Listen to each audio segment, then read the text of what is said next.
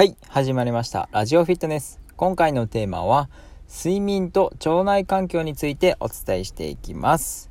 それでは行きましょう。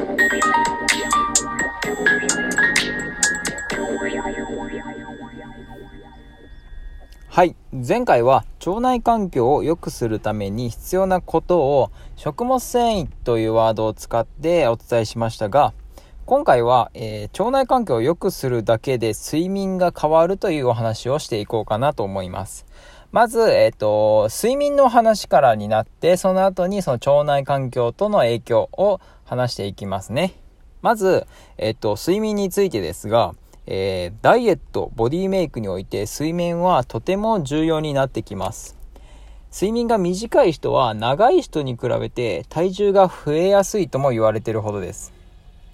また、睡眠がうまく取れてないと、お肌の調子が悪くなったり、便通も悪くなると言われています。まあ、実際お客さんでも、えー、睡眠時間が短いよとかいう方は、ちょっとお肌が荒れていたりとか、便通も悪かったりしますね。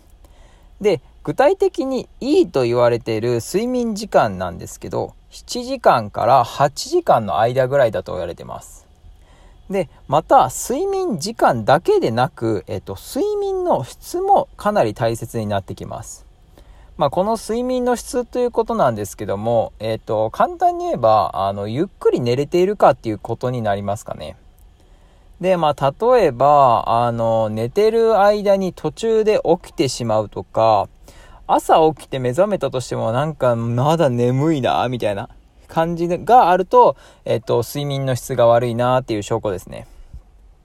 で、まあ、この睡眠時間と質は、まあ、実際、あなた、自分はどうなのかっていうのをちょっと見直してみてください。で、えっと、睡眠時間が短い人は、えっと、うつにもなりやすいっていう風に言われて、言われてたりもします。で、このうつの原因の一つなんですけど、えー、セロトニンというのが不足していると言われてますね。で、あの、このセロトニンとは何ぞやということなんですが、えー、セロトニンは、えっ、と、よく幸せホルモンとも言われてます。聞いたことありますかね？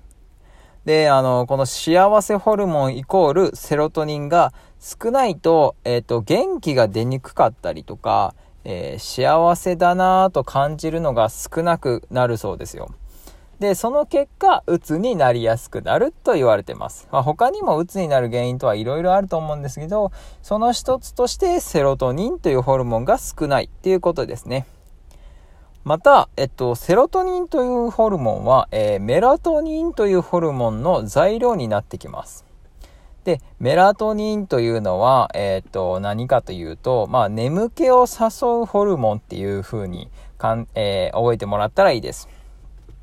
で、このメラトニンっていうのは、えー、朝方には分泌量が少なくなってきて、夜には分泌量が多くなって眠気を誘ってくれるという風になってます。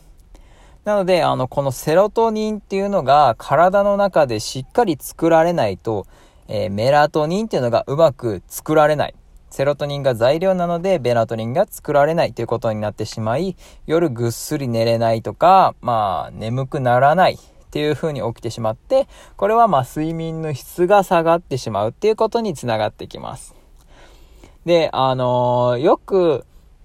ご高齢の方が長いこと寝れないとか、あるんですけど、これはうまくセロトニンが作れない影響でメラトニンが作れないとも言われてます。で、えっと、まあ、長々と話してきましたが、なぜ、えー、腸内環境と睡眠が関係してくるかというと、まあ、先ほどよく話しましたが、セロトニン、まあ、幸せホルモンですね。まあ、これは全体の95%は、えっと、腸内の、腸内で作られると言われてるんですね。ま勘のいい方はちょっと気づいたかもしれないですけど、腸内環境が悪いと、えー、腸の働きがすごく悪くなるので、セロトニンがうまく作られなくなってきます。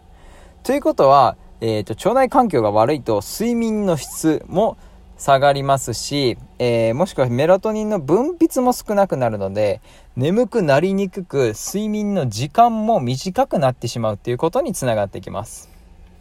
今回のテーマをまとめると、えー、睡眠と腸内環境はかなり関係しており、えー、